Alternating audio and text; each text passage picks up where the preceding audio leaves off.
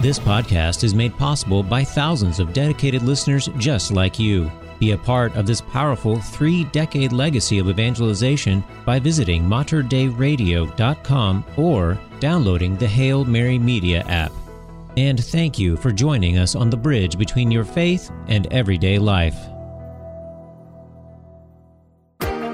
Welcome to Sunday Commentary, a weekly program designed to break open the Sunday Scripture readings. Join us as we listen to God's Word and seek to grow in our love and understanding for the good news in our lives. And now, Sunday Commentary with Kevin Doran and Carla Wehrman.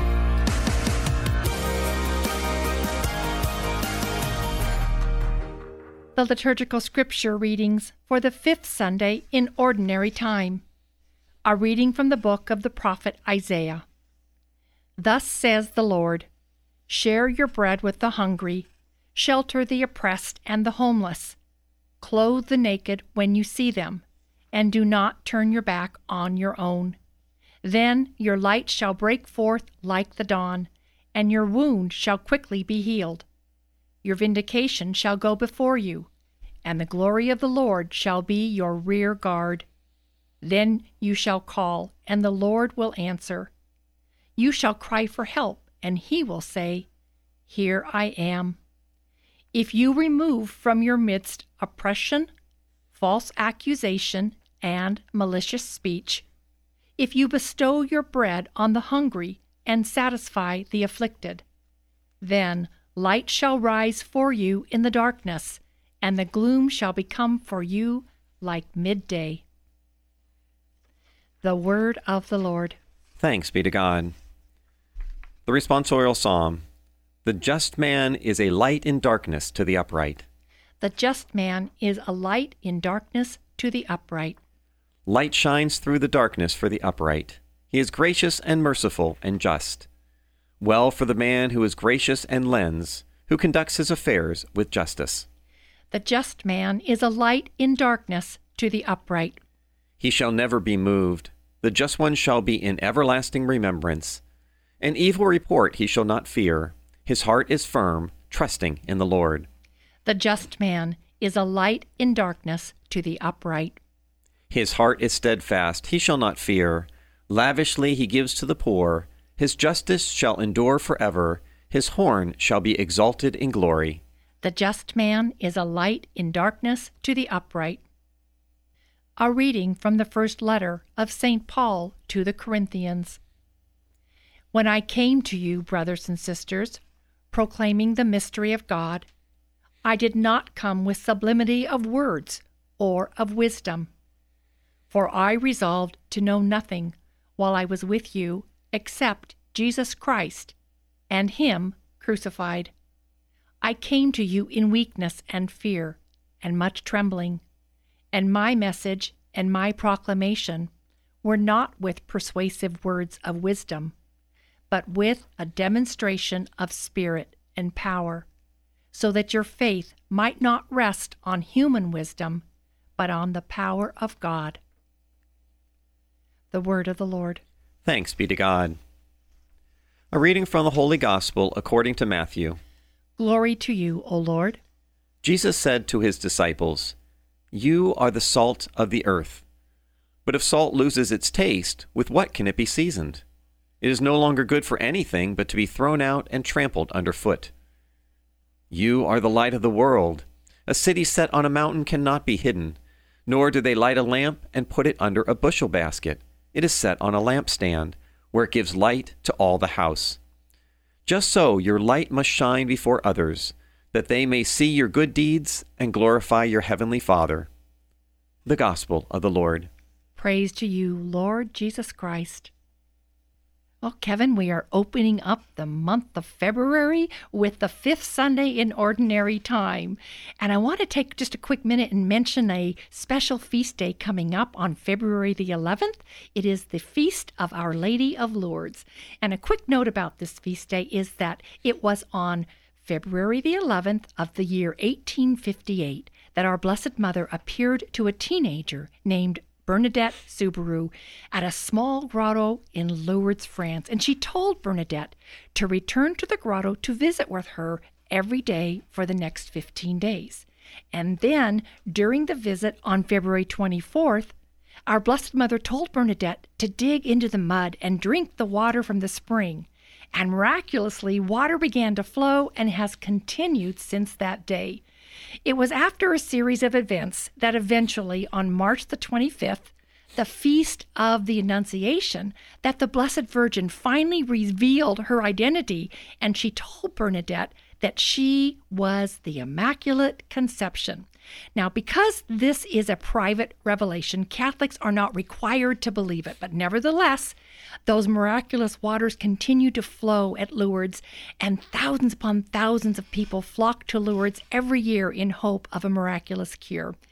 The message our Blessed Virgin Mother gave to Bernadette is that the faithful must do penance for the conversion of sinners. Oh, that's a, that's a beautiful way to put that. And just thinking about Lourdes and how, you know, Bernadette didn't do something for her own glory, her own power, right? It was all pointed towards Christ, much like Mary points towards Christ. It's just beautiful. Yeah. And and and that idea of doing something for others, I think is a great segue into our first reading from Isaiah. It comes from Isaiah uh, chapter 58, 7 uh, verses 7 through 10.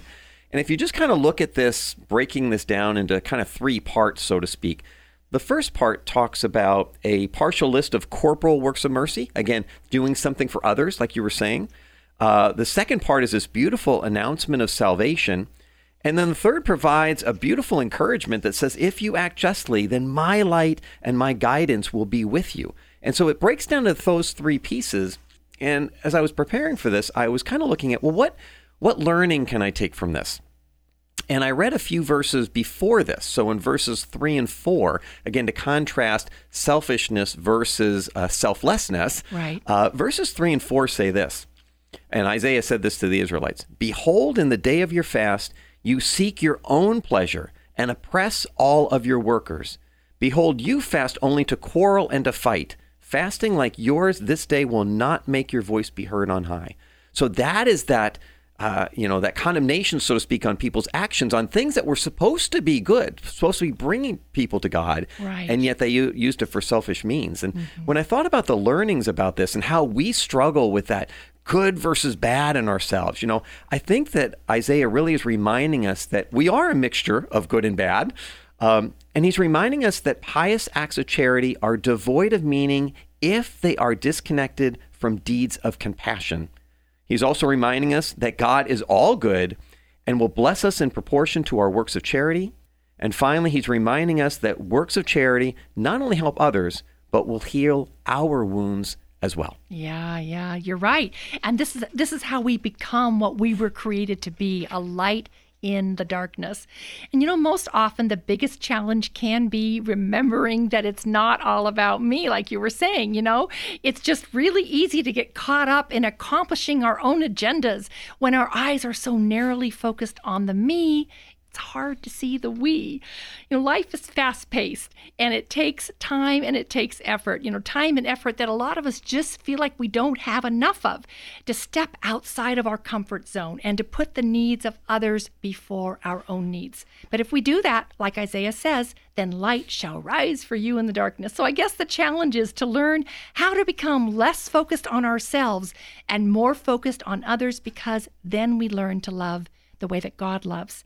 And it is this love which draws us out of the darkness of self and selfishness and into the light of God. Mm, yeah, yeah, that's beautiful. And, and when you talk about you know seeking that beauty that that that uh, words can bring, it, it makes me think about our second reading. Again, we're reading from uh, Book of Corinthians, and we'll be doing that every Sunday up until uh, Lent. And this really struck me with what Paul wrote. He says, I did not come with sublimity of words or of wisdom. And when you're talking about how things are so fast paced these days, you know, I, I certainly admit I go to, you know, my little, uh, you know, the websites or I go to YouTube or something. I'm looking for just a really quick soundbite of something I want to find out. And I'm drawn to those who might be more charismatic or those who might be uh, you know, a little um, more polished in their presentation, and that's something that, of course, captures um captures my attention. And the thing I always have to kind of remember is, while charism and the charismatic uh, approach certainly has its uses of bringing people towards God, it can also be used selfishly. And I have to remember that, hey, wait, I need to make sure that even though this sounds great, is it true? Right. And and I I love how that St. Paul here kind of bounds us. It goes, I did not come with sublimity of words of wisdom, and, and I mentioned that. But then at the end, so that your faith may not rest on human wisdom. Because back then, much like today, the Corinthians, there were many pagan preachers and philosophers who were trying to persuade people with their own words, their own, uh, you know, uh, slickness of presentation. And yet Paul says, don't look at me, look at Christ. I'm going to preach Christ and Him crucified. That's not an easy message to all of a sudden pick up and say, hey, I want to follow that right away. Right. But he's speaking truth because he doesn't depend on his own eloquence because his credibility is based on Christ and not his own persuasive abilities. And I think that's the big thing is to find that truth. Yes, that's exactly what he points out. He points he, he makes mention of that. That was the source of his conversion, and that is what makes him credible. Is that power that Exactly. comes from the Holy Spirit through Yes, Christ. and, and we have to remember that. And, and like I say, when you go and find and listen to people, make sure they're speaking that truth. Yeah, because we hear a lot of that today, don't we? we sure do, don't we? I'm talking to myself as much as anybody else. well, let's go ahead and move to the Gospel of Matthew today. We got salt and light all over this place, don't we, Carla? Oh, yes, we do. Yeah. So in the first reading, Isaiah explains how sin. Uh, it, it- sin against other people, it keeps us in darkness, and how corporal works of mercy help us to become more fully the best version of ourselves. And in this gospel passage, Jesus also tells us that we are to be a light to others and to set good examples by doing good deeds. You know, those who live selfish lives that are motivated only by the what's in it for me, you know, that kind of mindset.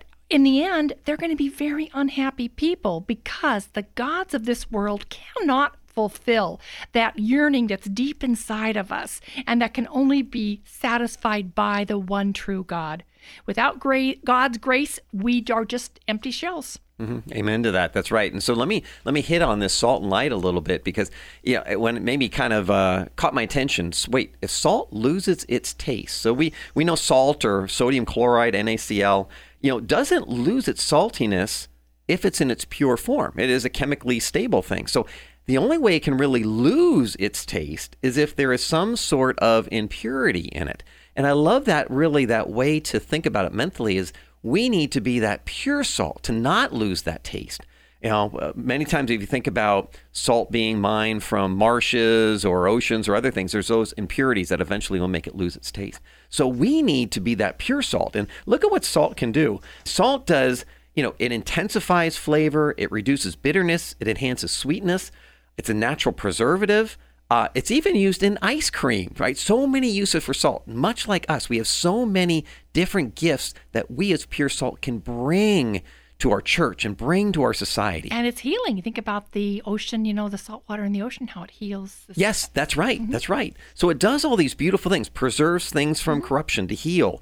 Uh, it changes what it interacts with to make it better. How beautiful if we can be that pure salt of the earth. Uh, likewise with light. I mean, light is the source of energy. Uh, it shoots in a straight beam. It allows us to see what's ahead and to set a direction.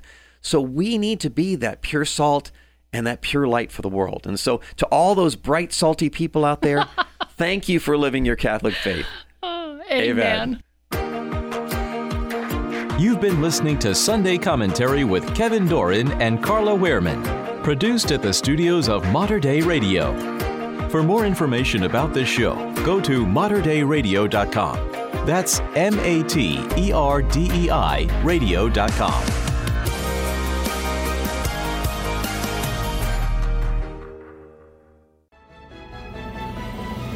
If you enjoyed this podcast, please consider sharing it with a friend. You can support this vital mission of evangelization through materdeiradio.com or the Hail Mary Media app. And thank you for helping us lead souls to Jesus through the Blessed Virgin Mary.